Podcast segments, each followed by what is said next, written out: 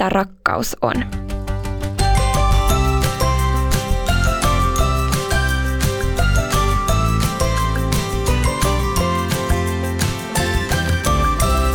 Donkkipodi.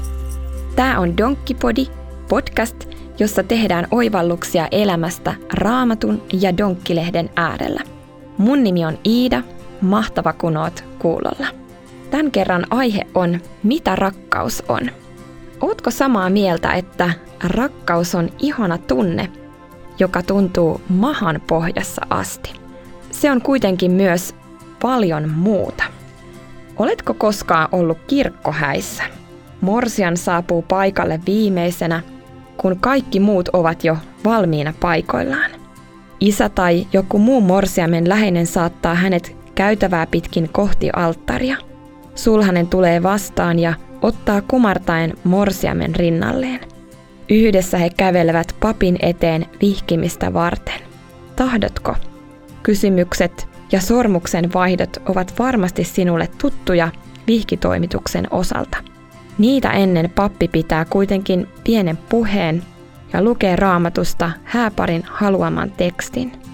Yksi näistä teksteistä menee näin ja se löytyy raamatusta kolossalaiskirjeen luvusta kolme. Te, jotka olette Jumalan valittuja, pyhiä ja hänelle rakkaita, pukeutukaa siis sydämelliseen armahtavaisuuteen, ystävällisyyteen, nöyryyteen, lempeyteen ja kärsivällisyyteen. Pitäkää huolta, että tulette toimeen keskenänne. Antakaa anteeksi toisillenne, vaikka teillä olisikin moittimisen aihetta. Niin kuin Herra on antanut teille anteeksi, niin antakaa tekin. Mutta kaiken kruunuksi tulkoon rakkaus, sillä se tekee kaiken täydelliseksi. Kun ihminen on ihastunut tai rakastunut, kaikki hänen ajatukset pyörii rakkauden kohteen ympärillä. Toisen lähellä ollessa syke hakkaa satasta ja puhuminen voi tuntua ihan mahdottomalta. Se on todella vahva tunne.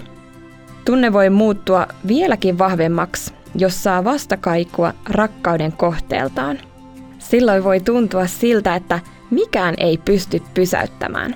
Toisen lähellä on täydellistä olla ja mikään ei voi rikkoa tuota tunnetta. Häissä pappi ei kuitenkaan totea, että rakkaus kestää ikuisesti tai menkää vain ja rakastakaa toisianne. Pappi siunaa hääparia ja antaa monia neuvoja edellisen kaltaisten raamatun kohtien avulla. Mikähän takia pappi kantaa niin paljon huolta hääparin puolesta, jos heidän välillään on jo voimakas rakkauden side? Siksi, että ihmisen rakkaus ei ole aina kestävää. Sen takia rakkaus kannattaakin rakentaa yhdessä Jumalan kanssa. Jumala opettaa meille, että rakkaus ei ole vain lämmin tunne rinnassa tai hyvän saamista toiselta – Rakkaus on sitä, että laittaa toisen tarpeet omien tarpeiden edelle. Se on välittämistä silloinkin, kun ei tunnu hyvältä. Se on anteeksi pyytämistä ja anteeksi antamista. Toki se on myös ihanaa yhdessä olemista ja hyvän saamista toiselta. Parhaiten rakkaus toimiikin silloin, kun kumpikin tekee töitä sen eteen. Jos kumpikin miettis vain itseään ei lopulta kummallakaan olisi enää hyvä olla, vai mitä? Rukoillaan. Jeesus, opeta minulle, mitä rakkaus todella on. Amen. Ja sitten kysymys, voiko toista rakastaa, vaikka rakkautta ei tuntisi sydämessä?